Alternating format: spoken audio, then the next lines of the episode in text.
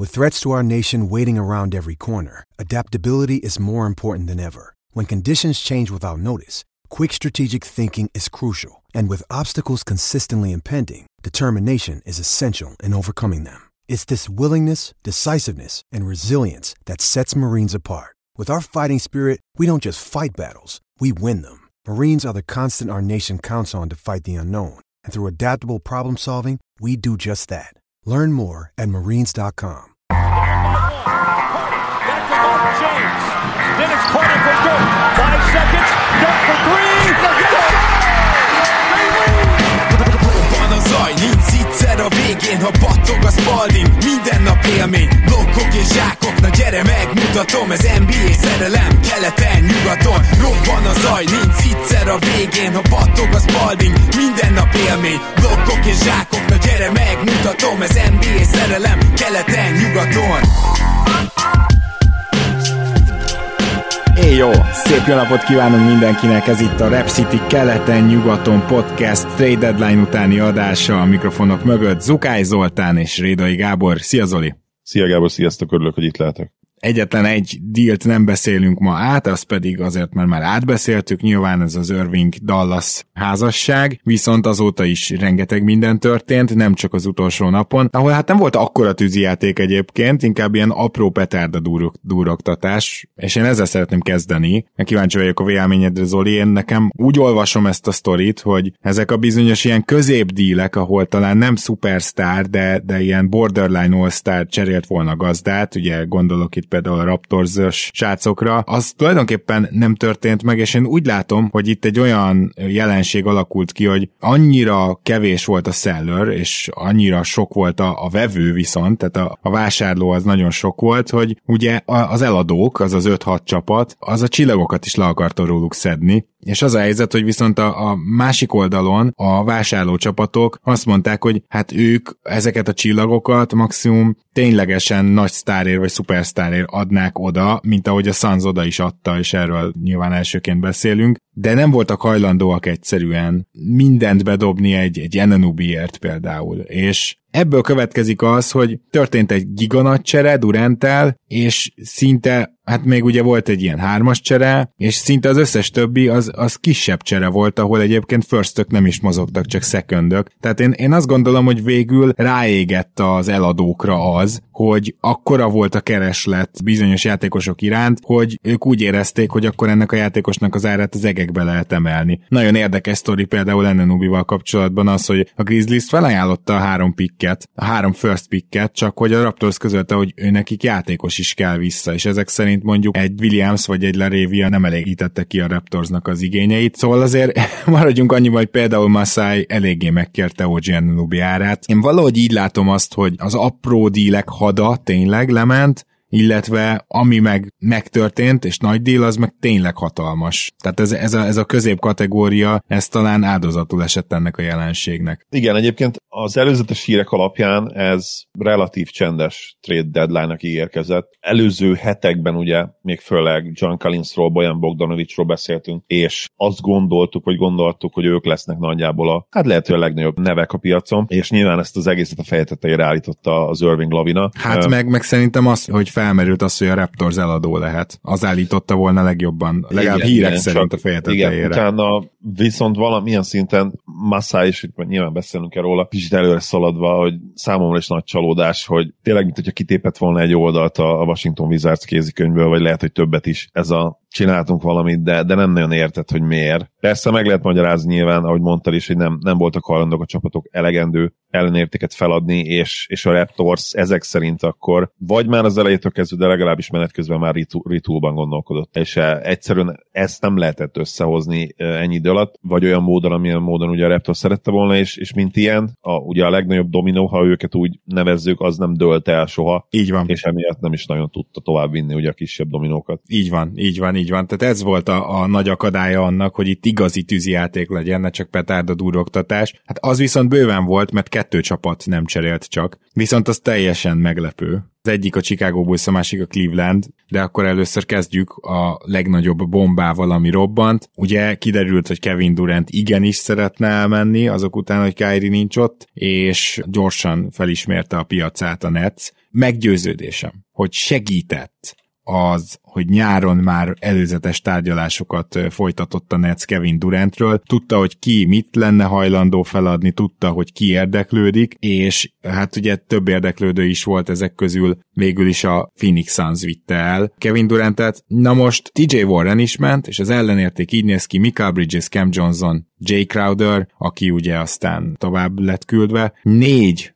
unprotected első körös, 23, 25, 27, 29, és 28-ban még egy pick swap ami ugye egy nappal vagy két nappal előtte jelentették be a Suns új tulaját. Na most maradjunk annyiban, hogy ekkora értéket talán soha nem adtak cserébe még játékosért. Szerintem ez vagy megközelíti, vagy le- leelőzi az Anthony Davis csere értékét is. Szóval, hogy ennyit én speciál még Durantért se adtam volna föl. Most, hogyha belegondol, te Izoli, meg kedves hallgatók, Mika Bridges önmagában legalább egy három first érő játékos. Csak Mika Bridges. Félelmetes érték mozgott. Tehát nyilván a Suns totális all tolt ezzel, és majd mindjárt beszélünk róla, hogy még milyen iterációi vannak ennek a dolognak, de most akkor Zoli, hagylak érvényesülni egy cserében. Hát ha ezt összeszámoljuk, ugye nyilván értékben, mert Mikael Bridges-t és Cam Johnson-t is be kell valahogy helyettesítenünk, ugye. Azt hiszem Stercer Péter írta a csoportba, hogy ez talán alsó hangon is ilyen kilenc első körösnek felel meg, de lehet, hogy tíznek, vagy talán tizenegyet írt. Tehát ez értékre egy elképesztő csomag, és itt nyilván a Nets helyrehozta azokat a hibákat, és most már sajnos ezt másodjára kell megcsinálniuk, amivel a, a közeljövőjüket, vagy nem is annyira közeljövőjüket, mert emlékszem még annól a Celtics cserével is, és most ezzel az új Superstar trióval is hát inkább ilyen középtávoli jövőt is úgymond feladtak, és azt kellett visszahozni, és úgymond resetet nyomni mind a két projekten. Nyilván ez főleg itt sikerült egyébként. Igen. És itt azért nem sikerült rosszul, teszem hozzá. Tehát ezeket a játékosokat, egy Mikael Bridges, de akár egy Cam Johnson nagyon komoly értékkel lehet még váltani, és én el tudom képzelni az, bár nem feltétlenül erre fogadnék, de el tudom képzelni azt, hogy a következő OKC az lehet akár a Nets is a következő években. Vagy úgy gondolják, hogy New York, Brooklyn, és vagyunk annyira, leszünk annyira népszerűek, hogy ebbe a csapatba gyakorlatilag csak egy szupersztár kell, és nem biztos, hogy rosszul gondolkodnak. Tehát szerintem ez egy nagyon-nagyon jó move a részükről. Ezt a tényleg balul sikerült hatalmas egókból összerakott triót ugye most már teljesen maguk mögött tudhatják, és nem jöttek ki ahhoz képest annyira rosszul belőle, én azt gondolom.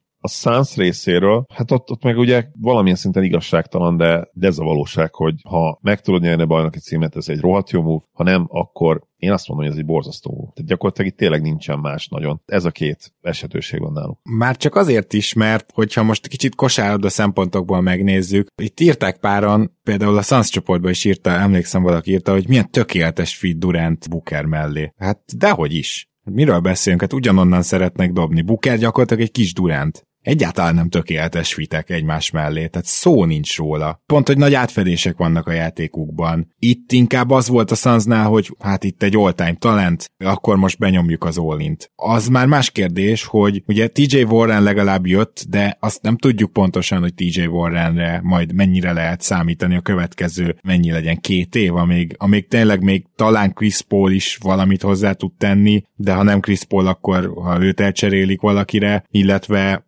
nyilván Durant is 33 éves, ha jól számolom, szóval az se olyan dolog, hogy ő feltétlenül 38 éves koráig még itt szupersztár számokat fog hozni. Szóval 34. 34, annál inkább. Na de Zoli, ez a csapat lassabb lehet, mint a Dallas szerintem. Tehát, hogy ennél lassabb csapatot az NBA évek óta nem láthatott. Pedig ez az Irving és Doncic fél Dallas is egy nagy versenyző lesz a 95-ös Pace felé vezető úton, de, de hát egy elképesztően lassú félpályás csapat, és tulajdonképpen Durant kiváló védőszezont hoz, tehát valamennyire értem azt, hogy miért adtak fel két nagyon jó 3 játékost, akikből külön hangsúlyoznám, hogy Bridges, mikor most nem volt Booker, bizony sokkal többet mutatott, mint 3 Sokkal többet. Tehát, hogy azt gondolom, hogy Bridges az egy borderline all-star volt idén, és most már így lehet őt kezelni, és az egyik legjobb védő az NBA-ben. Szóval csak, hogy érezzétek, hogy mi a problémánk a cserével, az, hogyha ebből a talentmennyiségből valahogy Monti nem tud összerakni egy bajnoki címet, akkor a Suns, főleg ezeket a 26, 27, 28, 29-es pikkeket, a 26-ost ezt pont nem adták le, hát azt úgy adta le, hogy azokban az években gyaníthatóan éppen tankolni fognak. Szóval azért ez egy ilyen szempontból is elképesztően nagy csomag. Nem csak simán azt mondhatjuk, hogy sok pick, hanem hogy annak a vége, a 27-29, meg a 28-as pick swap, az meg egyenesen fantasztikusnak tűnik innen ebből a mostani pozícióból. Igen, nagyon sok kérdője van a Sunsnál egyébként. Nyilván az a fit, amit mondtál. CP3-vel nyilván a pick and pop KD-vel azért az, az nagyon erős lehet, de Chris Paul jelen pillanatban árnyék a régi magának. Nem tudjuk, hogy mennyire tud fitten formában beérkezni a playoffra, ez egy hatalmas kérdés ezen a ponton. Meg hogy eldobja-e, tudod, az off the ball triplákat. Tehát most mi van akkor, hogyha Durant meg Booker magára vonja a figyelmet? Oké, okay, a másikról nem segíthetsz, de Chris Paulról már a tavalyi playoffban is mindenki lesegített. Abszolút, és TJ Warren totális kérdőjel, ahogy mondtad, én inkább afelé hajlanék a feltett kérdésedre válaszként, hogy hát nem valószínű, hogy ő egy nagyon komoly impact játékos lehet egy, egy playoff rotációban idén. Hozzáteszem, hogy nála nyilván nem az a probléma, hogy az életkor, 29 éves. A probléma az, hogy a teste nem úgy néz ki, mint hogyha 29 éves lenne. Tehát szegény, amin átment az elmúlt években sérülések szintjén, nem hiszem, hogy, hogy egyszerűen belőle rövid, belátható időn belül olyan játékos lehet, vagy akár megközelítőleg olyan játékos, mint ugye egykoron volt független attól, hogy ugye még a, még a 30 szebbik felén van. És ha megnézed a depth chartot a, a Sunsnál, és utána szerintem akkor tényleg kanyarodhatunk is tovább majd a, a többi cserélés csapatra, nem tudod egyszerűen ilyen most jelen pillanatban, hogy ki lett az, a, aki a playoff rotációban tud segíteni. Tehát Jelen pillanatban a depth chartban, a second unitban egy Saban Lee van beírva. Cserére Damian Lee cserekettesnek, és ott van TJ Warren berakva mind a két posztra az erőcsatár és a kis csatár cseréjének is. Jack Landale ugye center, nem tudjuk, hogy Bezliből mit tudnak kihozni, nem tudjuk, hogy Okogi, bármennyire is voltak nagyon jó meccsei mostanában, képes lehet-e arra, hogy egy, egy playoff rotáció tagja legyen, és, és mi van, hogyha úgy fogják védeni, amit nyilván valószínű, hogy, hogy úgy fogják védeni, mint mondjuk Tájbolt. Tele vannak kérdőjele. Nyilván semmi az, aki szintén szökő évente képes egy-egy nagyon-nagyon jó meccsre, de rá se lehet azt mondani, hogy ő egy egyértelmű playoff rotációs tag. Esetleg Cameron Payne-re lehet rámondani akkor, amikor olyan formában van, mint két éve volt, hát ezt azóta is keresi. A, ami szintén igen, nem egy, nem egy biztos dolog, tehát ő is azóta is azért semmi egyébként ráadásul sérült jelen pillanatban, de a, a januári meccseken borzasztó volt, ameddig ugye ki nem dőlt, nem játszott január közepe óta. Nehéz azt mondani, még ha én egyébként ezt így hirtelen zsigerből leírtam, hogy a Suns lett ezzel nyugat nem sokkal, de legnagyobb esélyese, de nem látom ezt most így egyértelműen, sőt. Az nyilvánvaló, hogy KD egy, egy olyan játékos, akivel, hogyha minden összejön és minden működik, és, és valahogy ebből tudnak csinálni egy, egy igazi playoff rotációt, szerintem inkább egyébként a kivásárlásokra kell építeniük. Azt reálisannak látom, hogy onnan be tudnak Igen, igen, ugye Reggie Jacksonnal már most szóba hozták őket. Tehát igen, azért itt még annyit, ha muszáj elmondanom, mielőtt osztályzatot adunk, hogy azt nem tudom, hogy kit kellett túl licitálni. Lehet, hogy a Jalen Brown csomag tényleg ott volt a Bostontól, de abban is biztos vagyok, hogy a Netsnél tudták, itt kell zargatni, tehát ugye jött az új tulajdonos, hangzatos nyilatkozat, nyilván egy, egy nagy belépőt szeretett volna, ők pedig tudták, hogy akkor megkérjük az árát, de én számomra az, hogy ők Cam johnson nem tudták megtartani, az mindenképpen egy negatívum, tehát ennyit még Durantért sem lenne szabad adni. Úgyhogy ezért a Suns részéről, mivel nyilván egy elképesztő all tehetséget szereztek meg, aki még sokáig szerződésem van, és tulajdonképpen meghosszabbították a bajnoki ablakukat, ezért én egy háromnegyedet tudok így erre adni, mert ezt mindenképpen értékelnem kell a cserében, de, de szívem szerint inkább hármas ez, és a Nets részéről, ha már muszáj volt elcserélni Durantet, akkor csak csillagos ötöst tudok erre a cserére adni. Le kell, hogy másoljak teljesen, és nyilván minden más lenne, hogyha, hogyha Mikael Bridges valahogy meg tudták volna tartani, akkor Hát, vagy legalább Cam Johnson, tudod, mert most Mikael Bridges kellett ebbe igen, a cserébe. Cam Johnson nyilván egy olyan játékos, aki szintén nagyon tehetséges fiatal, jó, tényleg jó friendly játékos, de nekem ő azért még ugyanúgy kérdője lett volna valamilyen szinten egy playoff rotációban, még ha tudtuk volna azt is, hogy valószínűleg jól fog játszani, de azt nem tudtuk volna, hogy mennyire kiemelkedően. És mondjuk lehet egy, hogyha most a CP Free-t úgymond kicsit leírjuk, hogy lehet mondjuk a harmadik legjobb játékos eh, egy play-offban, KD és Booker mögött. Háromnegyed igen, nyilván, hogyha ha bajnoki címet nyernek, ez ötös, tehát ezt tudom, hogy ez kicsit ilyen gyávaság, de, de másképp nem lehet értékelni az ilyen cseréket, csak és kizárólag majd retrospektív módon a jövőben. A Nets pedig én is már belengedtem és megdicsértem őket, szerintem is abszolút ötös. Tehát nyilván fiatal szupersztárt nem kaphattál meg kédiért, 34 éves Durantért, és ha már fiatal szupersztárt nem kaphatsz meg, akkor ez gyakorlatilag a, a legjobb csomag, ami, ami azután jöhet. Ezek mellett szeretném még jelezni, hogy mekkora a versenyjelentkezés lesz a Netsnél majd nyáron vingekért. Jelen pillanatban jól védekező vingekből a következő állomány van. Ben Simmons, Mikael Bridges, Joe Harris nem veszem ide, Dorian Finney-Smith, Royce O'Neill, Cam Johnson, és Utah Watanabe. Igazából Edmond Sumner is ide tartozik, szóval Szerintem felsoroltam nyolcat, nem is fogják tudni őket játszatni. Konkrétan nem fogják tudni őket játszatni. Igen, tényleg minden tökéletes ahhoz, hogy eszet halmozók legyenek, és maximalizálják ezt a dolgot, vagy esetleg, ha, ha valamilyen szupersztár úgy érzi, hogy, hogy oda szeretne menni, de mondjuk az nehéz lesz most még ezzel a, nem tudom, hogy a cap helyzet hogy áll, de Mikkel ugye elég sokat keres most már az új szerződésével. Hát Cam 21 millió. Az... Aki nyilván ebből a szempontból nem, nem könnyíti meg a dolgot, az, az Spence. De ő se keres végig is sokat. Nem tudom mennyi de az a baj ugye, hogy nincs szélpont most nyáron. Tehát esetleg úgy tudják időzíteni ezt, hogy akkor egy szezont lenyomnak ezzel a nagyon jó, mert ez gyakorlatilag egy bajnoki kiegészítő keret, azzal egyetértünk gondolom. Teljes mértékben, annyira, hogy én szerintem simán megvan az esély, hogy idén nem is esnek ki a playoffból. Ja, nem, én is abszolút azt várom, hogy nem esnek ki a playoff picture-ba, simán. Jó, akkor viszont menjünk tovább, a következő nagyobb csere, az ugye a hármas csere volt a Lakers, a Minnesota és a Jazz között, és itt találkoztak bizonyos szükségletek, de azért mégis, mi gondolom, hogy van olyan csapat, amelyik sokkal jobban jött ki belőle. Russell Westbrook, Damian Jones, Juan Toscano Anderson és a Lakers 27-es top 4 protected első köröse ment a Jazzhez. A Jazz azért feladta Mike Conley-t és Nickel Alexander Walker-t a Minnesota-nak, illetve a Lakersnek pedig D'Angelo Russell jutott,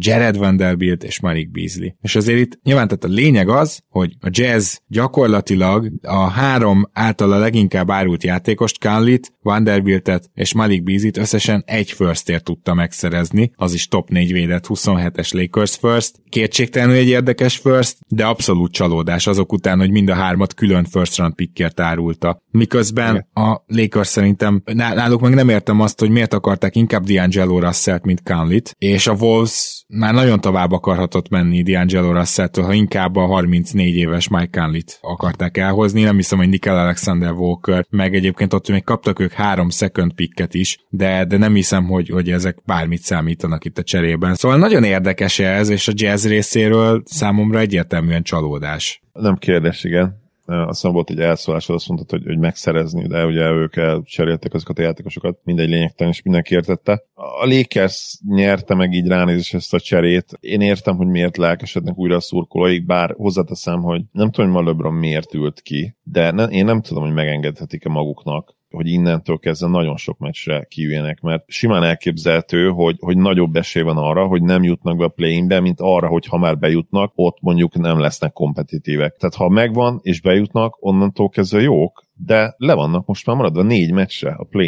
ami nem kevés, így 29 meccsel a vége előtt. Igen, és, és a többiek se fogják feladni a szezont. Talán csak a jazz. Abszolút, abszolút. Nyilván a Warriors nem fogja, a, a Minnesota most, és akkor itt válaszolok kicsit a kérdés, hogy miért cseréltek Kálniért. Hát nyilván én azt gondolom, hogy a, hogy a Kálni Gobert kapcsolat miatt, és, és ők abban bíznak, hogy egy olyan játékos, mint Kánli ki tudja majd hozni a maximumot ebből a Twin Towerből. Lehet, hogy van is benne valami ráció, nyilván Kánlitól is elég régen láttuk ezt a fajta impactet és játékot, amit, amit ők valószínűleg valószínűleg remélnek tőle. Talán még az nagyon extra lehet, hogy Kánli ugye az egyik legjobb role modell, tehát példakép az egész NBA-ben, és itt Anthony Edwardsra gondolok, tehát hogy hm. mondjuk ha rá jó hatással van, az például egy hatalmas plusz már önmagában.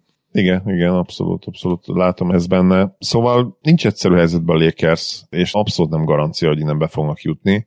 Viszont ha bejutnak, szerintem ez egy nagyon-nagyon jó csapat lehet. Tehát ha ránézik a depth chartra, ahonnan én, én Rui Hachimurát lejjebb rugdalnám, és én lehet, hogy Vanderbiltet beraknám a kezdőbe erőcsatárként. Azért ez a Russell, Beasley, LeBron, Vanderbilt, Anthony Davis ötös azért nagyon-nagyon jól hangzik. És Schröder a padról beszállva, hogyha nem kell neki feltétlenül olyan nagy tereket a, a nyakába venni, azért nem, nem egy rossz opció. Mm. Móbamba szerintem szenzációs oda majd, center. Oda is majd eljutunk. Ezt a cserét a Lakersnél simán ötösre értékelném, mert igazából nagyon keveset kellett feladni ahhoz képest. Igen. Tehát ez, ez egy ötös nálam, a Timberwolvesnál mondjuk egy négyest adok erre. Egyszerűen csak azért, mert Mike Conley-nak a de facto értéke az valahol D'Angelo russell van együtt, és, és egyébként meg a Jazz-től akkor már Nickel Alexander Walker sikerült megszerezni, azt kicsit nem is értem, viszont a három second pick, amit kaptak, az tök jó, és, és hát a Jazz részéről én elmondom, mit nem értek. Azt nem értem, hogy miért nem várták meg akkor a nyarat. És erre az egyetlen logikus válasz,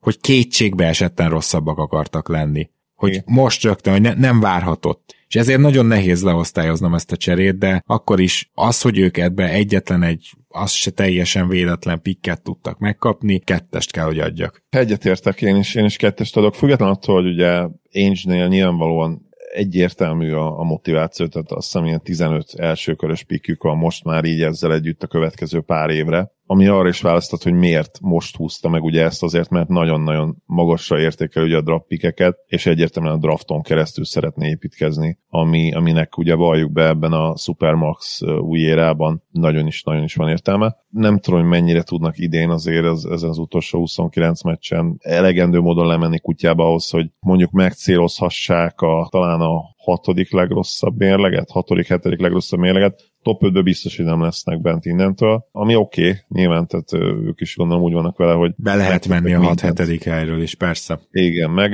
meg fejebb tudnak cserélni. Nyilván Veman nem fogsz felcserélni. Odaadhatod a 15 darab első köröst is, akkor, Igen, akkor se. Akkor se, de függetlenül azért ugye újabb lottery pick, és nyilván építkezett a jövő felé.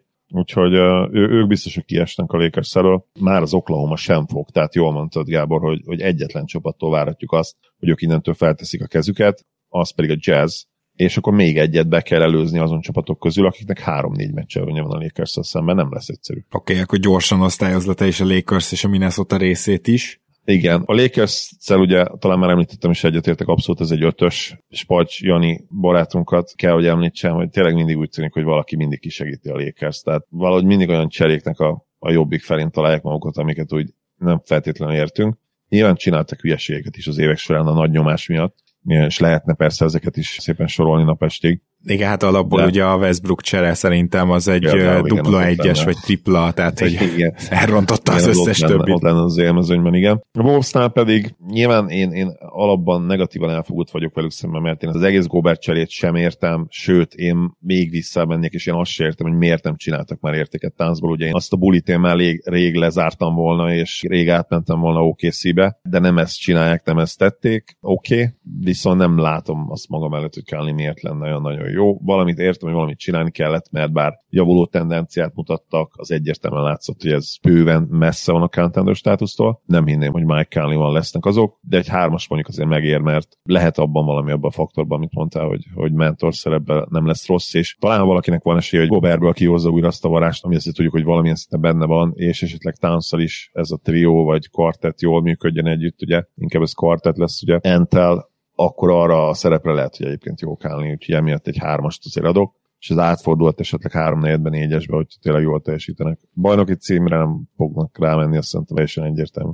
A Bucks aztán megszerezte Jay Crowder-t, ezzel folytatjuk, a, egy rakat második körösért gyakorlatilag. Ebből kettőt kapott a Nets és hármat a Pacers, akik ugye átvették George Hill, Sergi Ibaka, őt ki is vásárolták, és Jordan Vora a szerződését, csak megszerezte a Bucks, akit akart. Itt igazából gyors leszek, a Nets, mivel kapott ebbe még két második köröst, tök jól járt. Van, tovább. van esélye következő Jokicra vagy Draymond green Igen, de, de igazából most Jake Crowdernek tényleg sehol nincs az értéke, tehát a Netsnek adok egy négyest ezért, olyan, semmilyen osztályzatot ebbe a tekintetbe, a Bucks szerintem tök jól csinálta, kap is tőlem egy ötöst, a Pacers pedig három második körösért átvett olyan játékosokat, akik közül Vorát még egy picit fejleszgethetik, ráadásul azon a poszton nekik nem is nagyon van annyi rivális, Ibakát kivásárolták, George Hill meg hazatért, szóval a Pacers részéről ez egy jó nagy ötös, ők nagyon jól beszálltak ebbe. Igen, én azért nem adok a Pacersnek ötös, mert itt nem volt olyan nagyon magasan a léc, tehát itt ezek nem egy világrengető megmozdulások.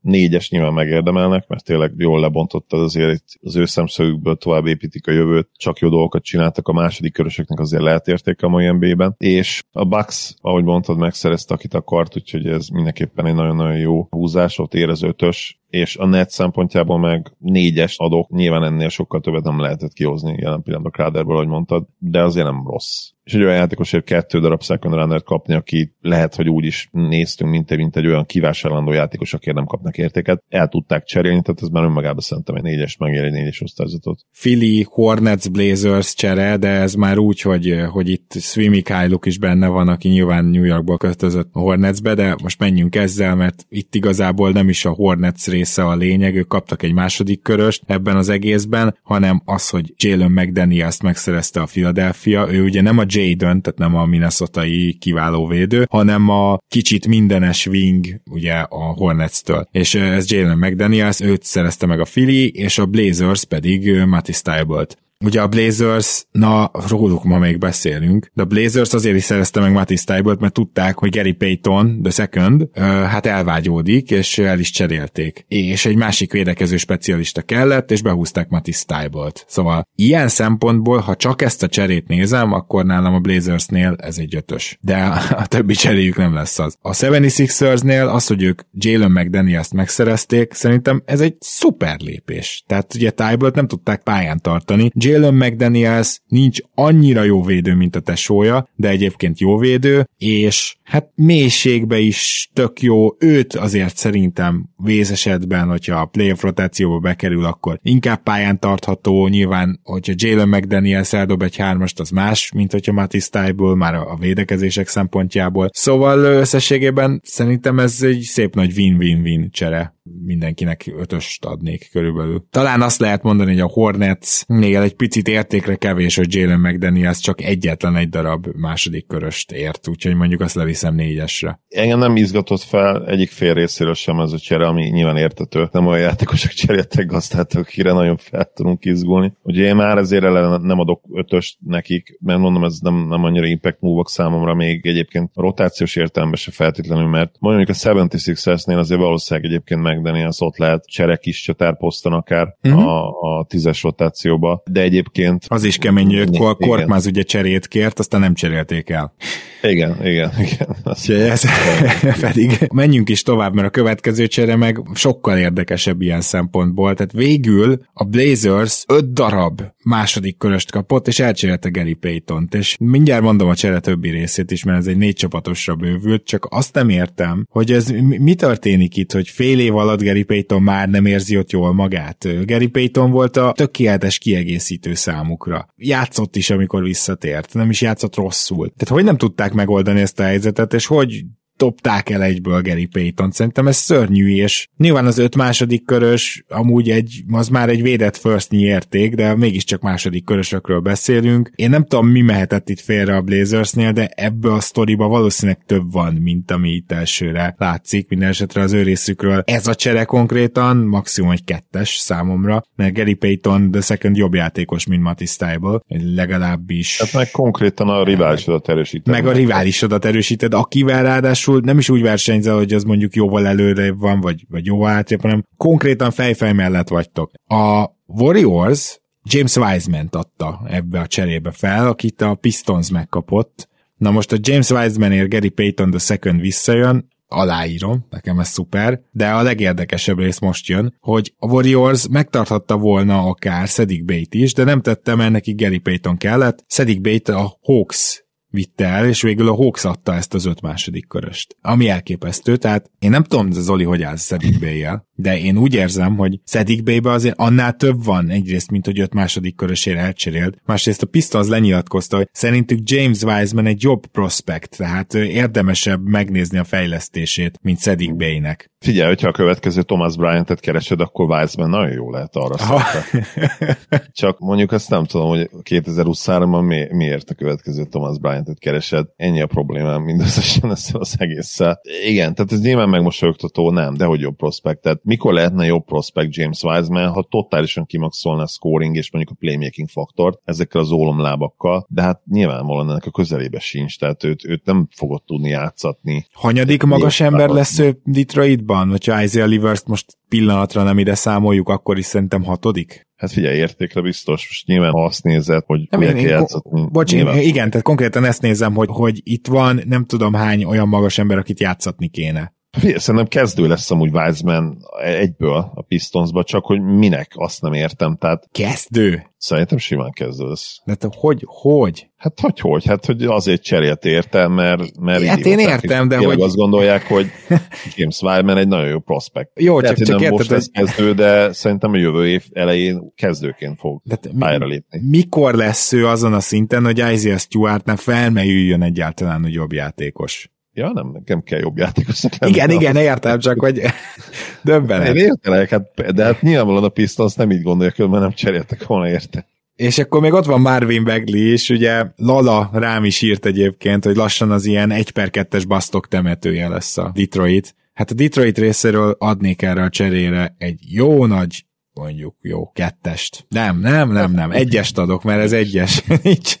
Gondolkoztam rajta, hogy, hogy Wisemannek az a kis rejtett potenciálja, de egyébként te tök jól fogalmaztad meg, a következő Thomas Bryant ez a potenciálja. Itt a Blazersnek is kettest adtam, a Warriorsnak és a Hawksnak viszont szép kövér ötösöket szeretnék adni. Gary Payton is, és Szedik B is benne lesz a Hawks rotációjában, érdemes megnézni, tök jó a timeline-jukba, fiatal, mi kell még? Nyilván a Hawks szempontjában muszáj ezt a rossz indulatú disclaimer oda raknom, hogy robbantani kéne, de egyébként, ha már nem robbantasz, ott ez jó. Tehát Sadik egy pontosan olyan típusú játékos, aki kell. És Gary Payton the second pedig hát nem kell magyarázni, ő már bizonyított, ő már volt ott, és tudjuk azt is, hogy, hogy ő playoff rotációban lesz, és mindent ismer, mindent tud a rendszerről, és nagyon-nagyon jó lesz. És a Blazersnél meg idióták, tehát nem lehet ezt másképp megfogalmazni. De hát a Blazers a, a nyugat Washington wizards szóval ezen se lepődünk meg szerintem. Most hmm. nagyon, nagyon szemét voltam, mert a Wizardsnál sokkal több playoff sikert értek el. Ugye konferencia döntőbe jutottak pár évre, de tudjuk, hogy hogy. Igen. Egyébként Igen. minden más szempontból. Azért, mert van egy Damien Lillardjuk, aki sokkal jobb, mint egy Bradley Beal, de egyébként építkezés szempontjából nagyon hasonló. Menjünk tovább a Blazers vonalán, mert még nem fejeztük be ezt az egész történetet itt velük. A Knicks megkapta Josh Hartot, akiről tudni kell, hogy ugye most nyáron kiléphet, és akkor meg kellene egy kicsit jobban fizetni, és a, a Blazersnek meg az volt a gondja, és ezt én teljesen totálisan értem, tehát ez ugyanaz, mint a Hachimura csere, ha már a Washingtonhoz hasonlítottad, hogy, hogy a Blazersnek meg kellett döntenie, hogy Jeremy Grantet vagy őt hosszabbítja meg. Mind a kettőt meg lehetett volna, csak akkor már könnyékig turkálnának a luxusadóban, és mielőtt még elmondanám magát a cserét, önmagába vessük már fel azt, milyen üzenet ez egyébként Dame Lillard felé, hogy hát uh, izé, um, figyú, itt tök jó volt, rendben volt, de de valamelyik őket el kellett cserélnünk, és hát Grantet akarjuk megtartani. Grant ugye visszadobott egy ilyen meglehetősen nagy hosszabbítási ajánlatot, és Grantről tudjuk, hogy nem szarozik, tehát emlékszünk, hogy hogy került el Denverből Detroitba, tehát hogyha ő azt mondja, hogy többet akar, akkor többet is fog kapni. Úgyhogy úgy, gyakorlatilag azt üzenik eh, Lilárnak, hogy azért nagyon nem fizetnénk luxusadót, ha nem haragszol. Persze megyünk a bajnoki címért, legyünk minél jobbak, amíg csak itt vagy, de izé a, a luxusadót azt jó. Szóval ez ilyen üzenet Lilárd felé is egyrészt, másrészt pedig én megértem, hogy el kellett cserélni, végül is most elmondhatjuk, hogy mit kaptak, Kemredist kaptak, Ryan Archidiakonot, és egy 23-as lottery protected first picket a Knicks-től. Azt kell, hogy mondjam, hogy értékre ez teljesen rendben van. De ez az elv, hogy akkor ők most nem akarnak inkább luxusadót fizetni, vagy mondjuk nem várják meg, hogy sign and trade nyáron, hát ez is egy picit fura. Mindegy, nem fogom itt lepontozni nagyon a Blazers-t, mert jó, jó csomagot kapott vissza, csak már megint azt látjuk, hogy egy, egy elvileg playoffra törő csapat a kezdő hármasát azt most így odaadta, és visszafele bizony Kemred is érkezett, aki nem lesz a kezdő hármasod. Igen, tehát uh, nyilván a first rounder az jó. Az tehát jó. Josh Hart, Josh Hart ennyit ért, egy non-lottery elsőköröst. Nincs olyan nagyon-nagyon jó szezonja egyébként, tehát ez is belejátszódhatott azért. Nyilván az elképesztő posztján tényleg kuriózónak számító lepattanózást az hozza,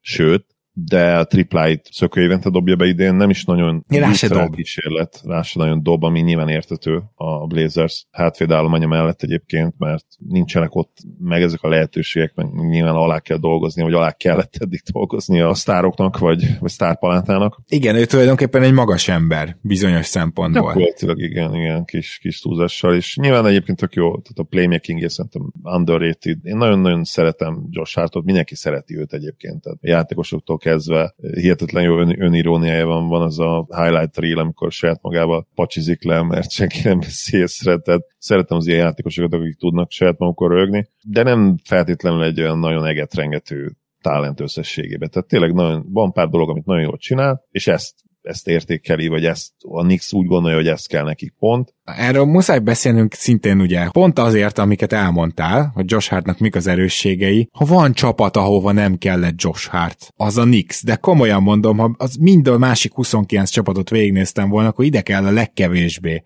Miért cserélt érte a Nix? Ezt el tudod nekem mondani? Mert a Nixnek két poszton vannak jó védői kettes és hármas poszton. Ezek Josh Hart posztjai. Tehát, hogy értem, hogy Tibodó szeret egy ilyen típusú játékost, de ott van Berett, és ott van Quentin Grimes. Aztán ad egyik legnagyobb erősségű a lepattanózás, tele vannak kiváló lepattanózókkal. Tele vannak. És a, bár jól támadnak, de a támadásuknak egyértelműen az egyetlen, hogy is mondjam csak, a kevésbé jó aspektusa az, hogy még mindig küzdenek spacing problémákkal. Na, azt most tovább mélyítették tudsz ennél rosszabb csapatot Josh Hartnak? Hát nyilván itt az, szerintem abból fakad az egész, hogy olyan small ball line szeretnének majd felrakni a play ami, ami nagyon jó védekezésben. Tehát, És rendben uh, lehet centerben?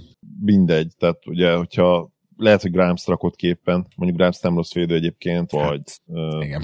lehet, hogy lehet, hogy Sims ugye nem lesz szép abban a line benne, és ugye Brandon tolódik fel small ball ötösnek. Biztos hogy benne, hogy így gondolkodnak, és Hart ezért kell. Ugye a Knicksnek a védekezés egész szépen helyre jött, az alapszakasz eddig letelt időszakának a második felére, de nem beton biztos azért.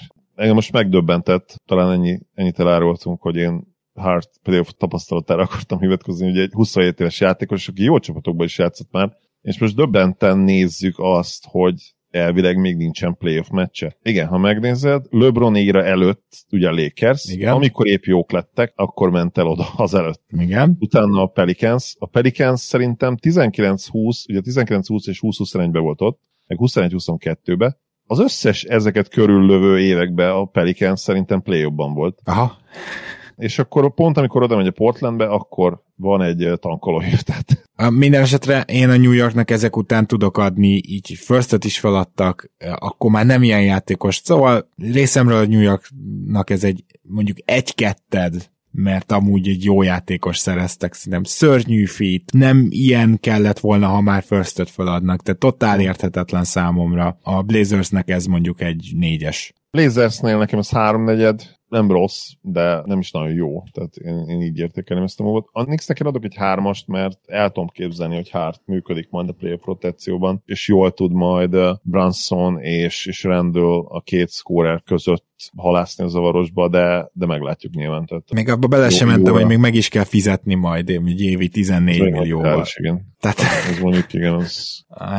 Jó, Nuggets megszerezte Thomas Bryant-et a Lakers-től, Lakers Davon Reedet és három második köröst kapott vissza ebben a cserében. Az a helyzet, hogy a Nuggets akart egy cserecentert, szerzett, én nem gondolom azt, hogy Thomas Bryant a playoffban mondjuk ilyen harmadik körbe, tehát konferencia döntőben a pályán tartható, nem tudom ezt mire vélni, a Lakers pedig deklaráltan elmondta, hogy Vanderbiltéknek szeretné megadni a lehetőséget, tehát igazából ők meg belátták azt, hogy Thomas Bryant se erre, se arra. Szereztek egy szó-szó fiatal tehetséget, ugye Davon Reed nyilván nem váltja meg a világot, és három második köröst, szerintem a Lakers megint kiváló dílt csinált. Igen, hát most lehet érvelni amellett, hogy hát de hogyha esetleg Anthony Davis megsérül, most ha Anthony Davis megsérül, akkor tök mindegy. Tök mindegy. Akkor van egy tényleg jó inside scorer, mert Bryant egy dolgot nagyon jól csinál, ugye tényleg nagyon jó inside scorer, amiben szintén Anthony Davis jó, de nem azért lehet Dark Horse esetleg a Lakers majd, mert Anthony Davis jó inside scorer, vagy az csak egy nagyon kis szerete, azért lehet Dark Horse, mert Anthony Davis az a védő, aki. Szóval ebből a szempontból tényleg teljesen, teljesen felesleges lett volna egy playoff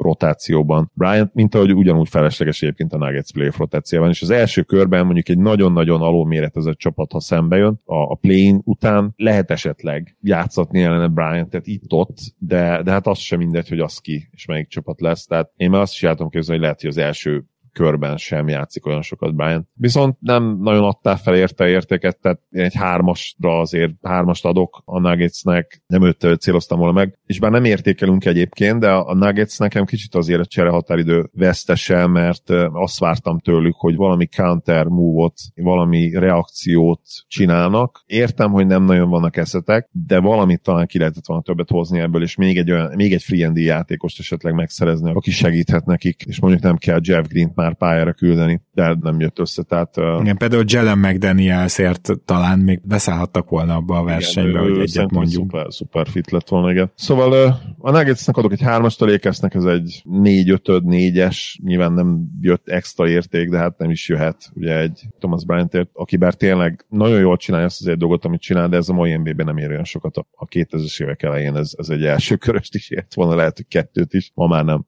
következő cserénket nem akarom túl magyarázni, de mindenképpen fel akarom olvasni, hogy leosztályozhassam, hogy a Thunder milyen fantasztikus üzletet csinált. Darius Bézlit odaadták egy second pickért és Darius Saricért, aki, tehát Saric szerintem nekik egyből a rotációjukban benne lesz. Konkrétan ő, ő lesz igen. a cserecenterük, kaptak egy második köröst azért a játékosért, aki teljesen kikerült a rotációból, és a, a Suns nem teljesen értem, hogy ezt miért csinálta valószínűleg spórolási okokból, vagy azért, mert azt gondolták, gondolták, hogy Bézit talán hosszú távon olcsón meg tudják tartani. A Thunder 5 kap, az biztos, a Suns meg erre egyelőre nem kap osztályzatot. Bezliről egy időben, én nem is olyan nagyon régen talán azt mondtuk, gondoltuk, hogy egy érdekes prospekt, és láttunk benne upside is, ez talán két évvel ezelőtt volt, két uh-huh. és fél éve, azóta azért lefolyt némi víz a Dunán, és nem tudta fejleszteni a dobását szinte egyáltalán. Ez nagyon erős és nagyon vastag plafont behúz azért így a feje felé. Úgyhogy én se látom azt, hogy, hogy itt rotációban lehetne idén, akár az alapszakaszban lehet egyébként, mert ugye nem, nem túl mély a Suns, de hogy a play nem, ha mindenki egészséges, ott nem nagyon kéne pályára kerülnie. Tehát milyen, nyilván a Thunder szempontjából ez tök jó, mert hogy mondtad, van egy olyan játékosok, aki, aki abszolút rotációban lehet egyből, meg szerintem Saric egy nagyon-nagyon példás munkamorállal rendelkező, nagyon-nagyon szimpatikus játékos, aki nem azt mondom, hogy vezér, mert nyilván ahhoz nem elég jó, és főleg az NBA-ben nem, nem volt elég jó, majd ő szerintem jöhet egyébként még Európába akár ilyen félig meddig sztár jelöltnek is ilyen 29-30 éves kora körül. Szóval igen, egy négyes a Thundernek, és a Suns pedig hm, hármas jobb, jobb értékelést az ennél nem kapnak. Oké. Okay, Sőt, két harmad inkább, két harmad. Ó, a, a végére lehajlott. A Clippers és a Hornets is cserélt, és itt az oldal, amit nézünk, az nem mutatja pontosan, de ugye Mason Plumlee érkezett a Clippershöz, és Reggie Jackson és egy második körös ment egyébként a Hornetshez. Itt érdemes elgondolkozni azon, hogy Mason Plumlee-et végül miért a Clippers cserélt, Furcsa is egy kicsit, mert ők aztán megmagyarázták, persze mindig elmondják Pamliról milyen jó a passzol, stb. Értem, a Clippersnek szerintem pont nem volt szüksége cserecenterre, ugyanis ők valószínűleg a playoff nagy részét majd center nélkül tolják le, és arra 15-20 percre, amíg lesz center a pályán, arra megvan a centerük, úgyhogy ezt se értem, de persze egy második körösért meg Reggie Jacksonért gyakorlatilag ingyen volt, ha bár ugye volt is elcserélték, szóval és aztán érkezett Highland, majd később kell erre a Clippers dologra kitérnünk, de, de ez nagyon furcsa volt számomra. A Hornets pedig csak egy második körös tudott kihozni Mason Plumlier, valószínűleg nem érdeklődtek. Ha már ennyit ki lehetett hozni, akkor kihozták nem nagyon tudok osztályzatot adni egyik félnek sem, csak így el akartam mondani, hogy ez egy ilyen érdekes és kicsit ilyen, ilyen fura csere. Értem, igen, a, a logikát mögötte azért. Plumlit én nagyon szeretem, tehát kell, hogy adjak a Clippersnek azért legalább egy három négyedet erre, mert Plumliról én abszolút el tudom képzelni, hogy ő játszhat majd a play Nem fog sokat játszani, hozzáteszem, de, de mondjuk ilyen 15 percekre szerintem jó lehet. Reggie Jackson, az idei Reggie Jackson eleve már egy olyan szinten visszaesett játékosról beszélünk, és, és a Hornets szerepe meg olyan, hogy őket nem nagyon értem őszintén, hogy miért csinálták, miért lépték meg ezt a cserét, és... Uh, hát azért az egy szekundér, meg szerintem tudod, ők úgy voltak vele, hogy Lamli nagy... ki lesz vásároló, igen. Igen, vagy nagy szolgálatot tett, akkor megérdemli, hogy elmenjen egy bajnok esélyeshez. Szerintem ők hát így igen, mondjuk ha így, ha így ez benne van, és tényleg félretesszük az üzleti érdekeket, és azt gondoljuk, hogy ez így, ennek van realitása, ami végül nem biztos, hogy annyira naív gondolat, akkor így értem, igen. egyébként nem mozdítja őket semennyire előre. De mondjuk értem persze, tehát Plumlee nem kapott lenni többet, nem, nem ér Plumlee első köröst. Hiába van egyébként rohadt jó szezonja. Igen. Megint csak ugye a Thomas Bryant példa, hogy, hogy egyszerűen nem abban az érában vagyunk már, ahol egy, ahol egy nagyon-nagyon szolid dupla-dupla center, hiába jó védő is, 60 százalék, és mondjuk ez nem igaz egyébként Thomas Bryantre, de ugye Plumlee-re még nagyjából ez is igaz, de egyszerűen nem, nem fog ez érni első köröst. Igen, igen. A Clippers cserélt Eric Gordonért is. Valahol vicces, de talán ő lesz innentől az ballhandlerjük, már mint ugye a wingpárosukon kívül. Tehát ez is nagyon fura, hogy Fred VanVleet-ér, meg Kallier, meg mindenkiért szóba hozták a Clippers-t, hogy ők szeretnének egy igazi irányítót, aztán a kettő meglévőt is elcserélték. Eric Gordon és három második körös érkezett ebben a cse- hármas cserében, ahol Luke Kennardot adták tovább a Grizzliesnek, és a Rockets pedig megkapta Danny Green lejáróját, John Wall lejáróját az azonnal kivásárlás lesz, és a Clippers egyik swap jogát figyelem, mert azért, azért ez fontos, tehát a Clippers a Rocketsnak egy swap jogot mindezekért adott, és hihetetlen, hogy Eric Gordon még ért ennyit. Tehát a Rockets részéről ez csillagos ötös, ezt rögtön leszögezném, főleg azért, mert nem tudom melyik swap az, de vagy a 27-es, vagy a 28-as, vagy a 29-es, szerintem hihetetlenül értékes. Tehát az egyik hatalmas csillagos ötös nálam ez a trade, és ezen belül is a Rockets. Nem kérdés, az ilyen wrestling kisebb cserékből ez a legjobb, amit a legmagasabbra értékelnék. A Rockets ezzel hihetetlen nagyot húzott. Ahogy mondtad, tehát ugye Kawai egészségéről beszélünk, PG egészségéről beszélünk, akár Gordon egészségéről is beszéltünk, bár egyébként szerintem már nem, nem oszt, nem szoroz annyit. Simán benne van, akármikor, akár még szezonban a Clippersben, hogy, hogy alateriben kötnek ki. Nem tudom, milyen védettség. Ja, swap, swap ráadásul, Swap. tehát így, így ugye az is lényegtelen, hogy ha a lateribe kötnek ki, mindenképpen ez egy nagyon-nagyon értékes eszet. Ami Eric Gordon illeti, ő már fénykorában is egy elképesztően ilyen, ilyen forró vagy jéghideg játékos volt, és nyilván van arra esély, hogy ő pont egy playoff szériában nagyon jól tud még játszani, de azért már messze nem annyi, mint, mint mondjuk 3-4 éve, amikor a rockets volt egy-kettő tényleg kiváló playoff szériája. A 18-19-es szezonban ott most megnéztem a statjai gyorsan, de 18 pontot átlagolt a play ban 40%-os triplázással, majdnem 9 kísérletnél, és emellett akkor még védekezésben is elég, elég használható volt. Egy blokkot átlagolt az alatt a play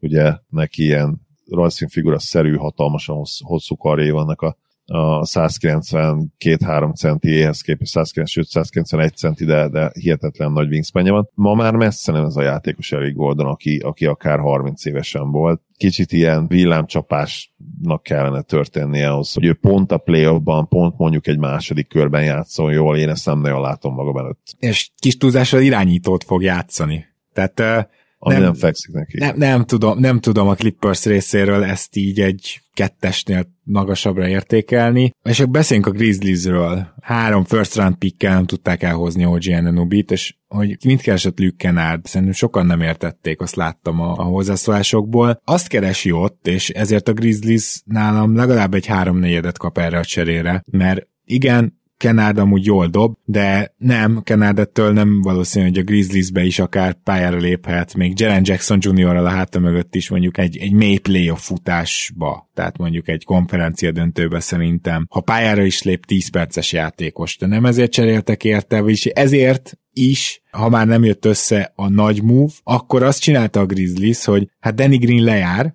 viszont nekik kell a szerződés, amit később tovább cserélhetnek, és ezt váltották be, mert hogy az a helyzet Kenárdal, hogy ugyan még két évig van szerződésed, az utolsó csapat opciós, tehát technikailag Luke Kennard jövőre lesz lejáró. Jövőre lesz az ő Danny Greenjük, akivel majd mennek Bridgesért vagy Ananubiért, Nyáron, akinek a szerződésével mennek. Tehát ezt kell Hát, megérteni. nyáron, igen. Tehát itt ez, ez történt, és mellesleg Kenard egy a legnagyobb hiányosságukon tud javítani, hiszen ugye a Grizzlies szenved a triplákkal, Kenard elit tripladobó, nem, nem háromnegyed, ez négyes, négyes a Grizzlies részéről szerintem. Teljesen jól csinálták, ez egy, ez egy manőverezés gyakorlatilag. Igen, szerintem jól levezetted. Kenard így ebből a szempontból egy, itt ebben a szituációban nagyon ki kell hangsúlyozni, egy értékes szerződés lehet, és valóban, tehát egyetlen olyan igazi gyengé van a Grizzliesnek idén, az a, az a tripla dobás, a tripla százalék. Ebben azért ő nagyon tud segíteni, és bár mondtad, hogy még JJJ-vel a, a segében sem feltétlenül lehet pályán tartani a play ami igaz is, de az alapszakaszban simán játszhat ilyen 18-20 perceket innentől kezdve, és ott nagyon-nagyon értékes lehet a helyezkedésnél. Hogyne. Tehát ugye itt Kancsát játszatja a Grizzlies, akit tudjátok, én nagyon szeretek, meg, meg azt hiszem Zoli is, de hogy azért az, hogy ő Kancsár dob rá alapból csak három triplát mondjuk a padról, vagy, vagy a padról bejön Kenárd, és ugyanabban a szerepben eldob hat triplát, az minőségi különbség. Volt egy szerintem fantasztikus win-win csere Pelicans és Spurs között. Devonté Graham és négy második körös a Spurshöz érkezett, és a Spurs odaadta ezért Josh Richardson-t. Én tényleg csak azt tudom mondani, hogy szerintem nem lesz másik csere, ahol ötös-ötös osztályzatot fog kiosztani, de ez abszolút az volt mind a két részről. Totál érthető, logikus, jó csere, a Pelicans le akarta passzolni Grahamet, nem kellett Josh Richardsonért, akkor túl sokat beáldozni, mert négy second round pick, ugye annyi pickük van, hogy ki se látnak belőle. A Spurs kihozta a maximumot Josh Richardsonból, és a legviccesebb az, hogy úgy lett egy irányítójuk, ők most nem akarnak jók lenni, de azért uh, mégiscsak azon a poszton egyetlen egy darab ember volt. Tehát nem baj szerintem az, hogyha van ott valaki, és esetleg ki is néz valahogy a játékuk, mert messze a legrosszabb csapat a, a mérlegük ellenére, mert ugye mérleg szerint a Houston az, de tragikus, tehát a szurkolók is szenvednek ettől, ami most történik a Spursnél, szóval tudom, hogy ez ilyen szempontból anti-tank move, de szerintem maga Graham is tök jó, hogy oda került, hogy legalább nézzenek már ki valahogy időnként. Igen, ha valaki nem bízhatunk abban, hogy, hogy egy nagyon jó stash prospektet kihoznak legalább ebből a, ebből a négy második körösből, vagy mondjuk hármat tovább passzolnak egy, egy late firstért, és akkor azzal húznak ki valakit, aki később jó lett, ez a Spurs.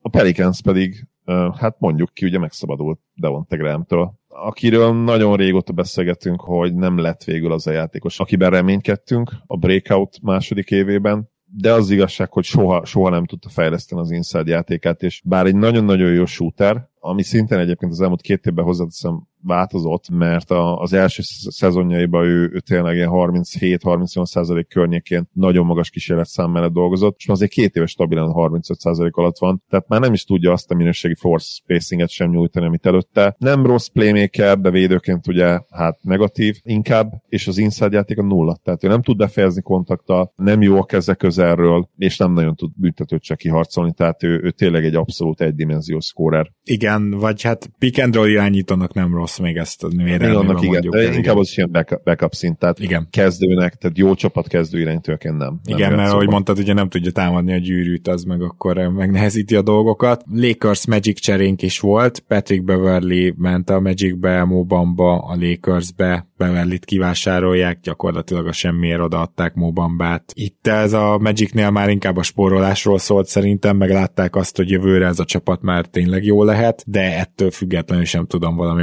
magasra értékelni. A Lakersnek pedig az, hogy Mobamba lesz a cserecentere, baromi jó. Mármint érted olyan szempontból, hogy meg lehet nézni, Bamba azért tud gyűrűt védeni, egyébként meg eldobálja a hármast, tehát pont Thomas Bryant-től, ami kellett volna igazán, azt a Mo Bamba hozza. Szóval én azt mondanám, hogy a Magic elre kap egy kettest, így ebbe a formába, Lakers meg egy újabb ötöst. Bamba nagyon jó triplázó lett, és tényleg azon kevés triplázó centerek egyik, akinél fiatal korában láttuk, hogy ú, edzésen mindent bedob, nem tudom, emlékszel arra, még a, még a draftja előtt volt egyébként. Igen, igen, ahol, igen. Ahol gyönyörű szép dobással zsinórba dobta be őket, és azt mondtuk, hogy hát várjunk majd azért, hogyha majd a meccsen, és ebből nyilván semmi nem is történt meg az első két évben, én azt mondom, bár ott is azért már egyet-egyet rámelt, viszont a 20-21-es szezontól graduálisan gyönyörűen fejlődött, és, és most már azt mondhatjuk, hogy bár a kísérletszám alacsony, de ez is inkább azért, mert nem játszik olyan sokat, e, és ő egyébként ő egy, egy 4-4 és fél kísérletes center lenne, aki ilyen 38-39%-kal dobálja őket, ami, ami elképesztően jó. E, és egyébként onnan is látszik, hogy fejlődött a dobása, hogy a büntető százaléka is felment folyamatosan. Nem lepne meg, hogyha ő viszont playoff rotációban lenne, nyilván bizonyos meccsapokban, mert ő azért egy nagyon komoly pick and roll rendszer ellen ugyanúgy játszhatatlan, én azt gondolom, mint mondjuk Thomas Bryant lett volna, de statikusabb centerek ellen, például mondjuk egy Jokic ellen simán fel lehetne küldeni a play őt egy, egy 8-10 percre. Igen, már legrosszabb esetben beüt három faltot. Szóval akkor ezt nagyjából hasonlóan gondoljuk. Clippers Nuggets csere. Na, itt nagyon kíváncsi leszek a véleményedre. Bones Highlandet két második körösért sikerült elcserélni. Se azt nem értem, hogy a Clippersnek minek kell Bones Highland. Se azt nem értem, hogy a, a Denver, értem, nem volt érdeklődés, mert Bones Highland gyakorlatilag az új Nick Young. Annak minden pozitívumával és negatívumával egy az egybe utálták. Érted? Nehéz lehet egy olyan játékosra együtt dolgozni, hogy mindenki profi, mindenki a bajnoki címre tör, és akkor itt van egy ilyen bohókás fiatal, aki egyébként a pályán meg eldobál minden szart, amikor bemegy, bemegy, amikor nem, az pont nem jó, és abszolút nem tud védekezni. Szóval megértek mindent, de attól még eszetként Bones Highlandnek ennél alacsonyabban most nem is lehetett volna hogy az értéke, hogy ez kikerült a sajtóba, aztán elmondták, hogy árulják, és végül két második körösért adták oda. Ez, ez már szabadulás, de hát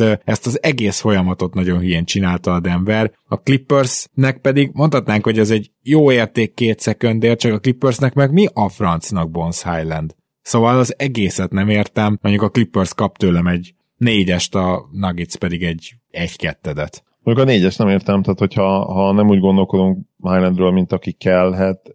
Igen, akkor, csak akkor tudod, nehéz. ingyen volt. Tehát két szekundér. Hát volt, igen.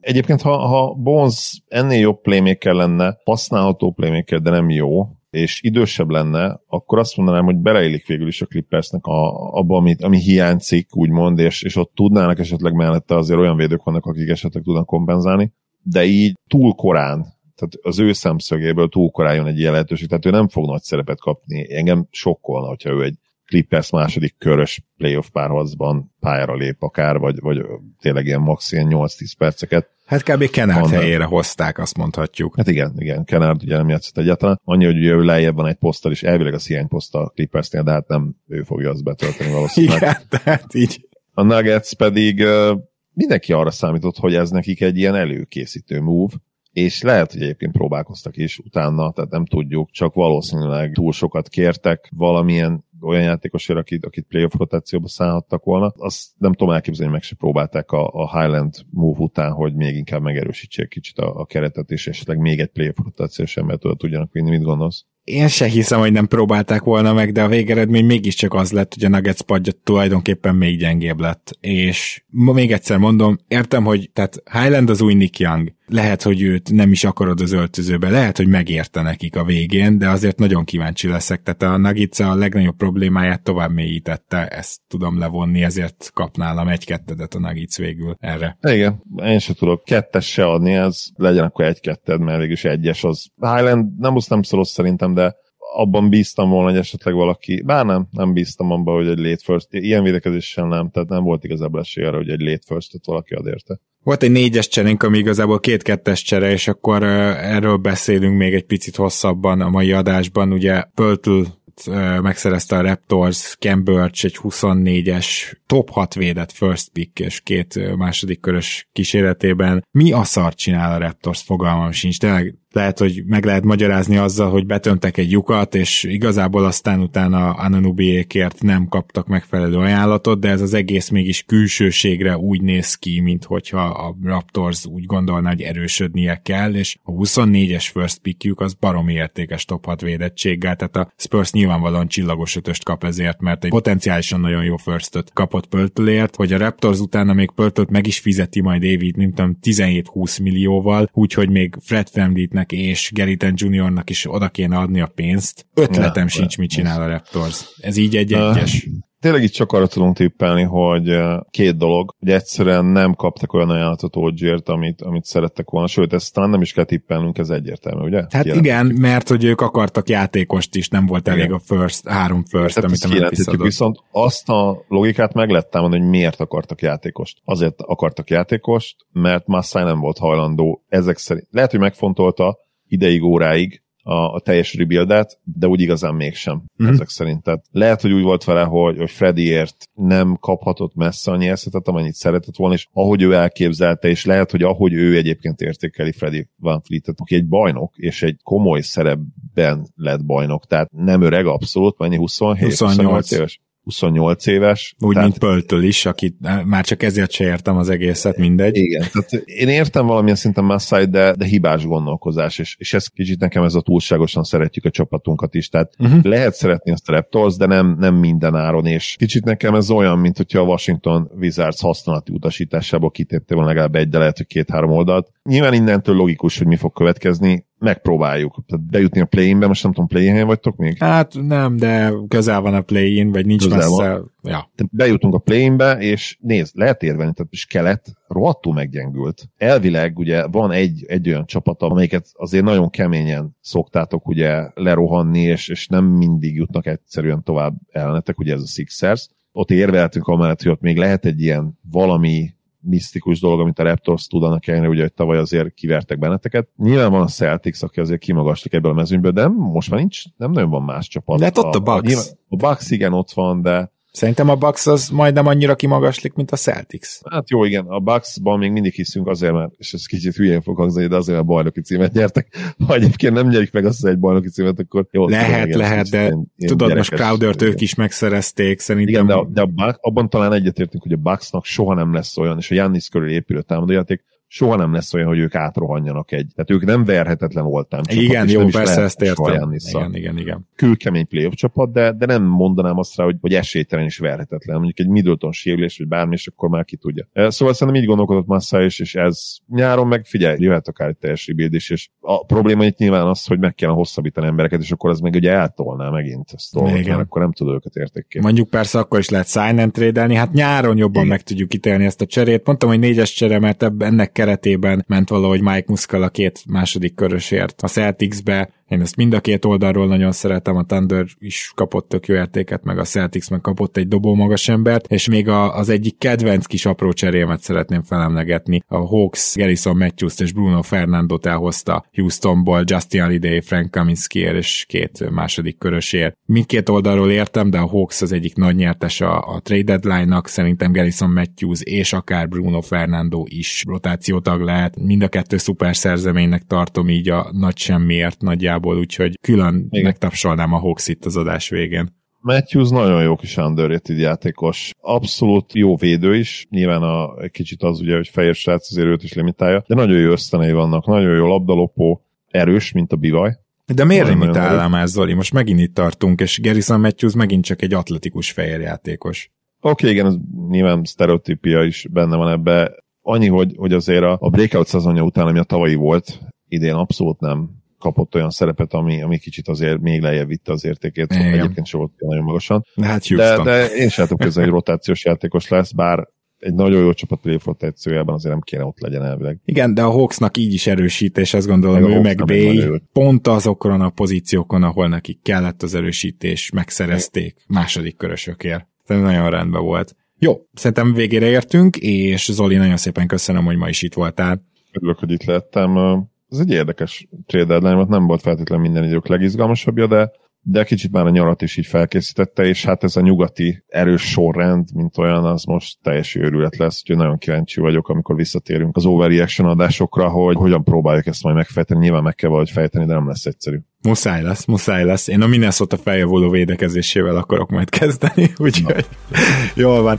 Kedves hallgatók, köszönjük szépen, hogy velünk tartotok, köszönjük, hogy támogattok minket, és hát tartsatok velünk jövő héten is, mert akkor is jövünk. Minden jót kívánunk addig is, sziasztok!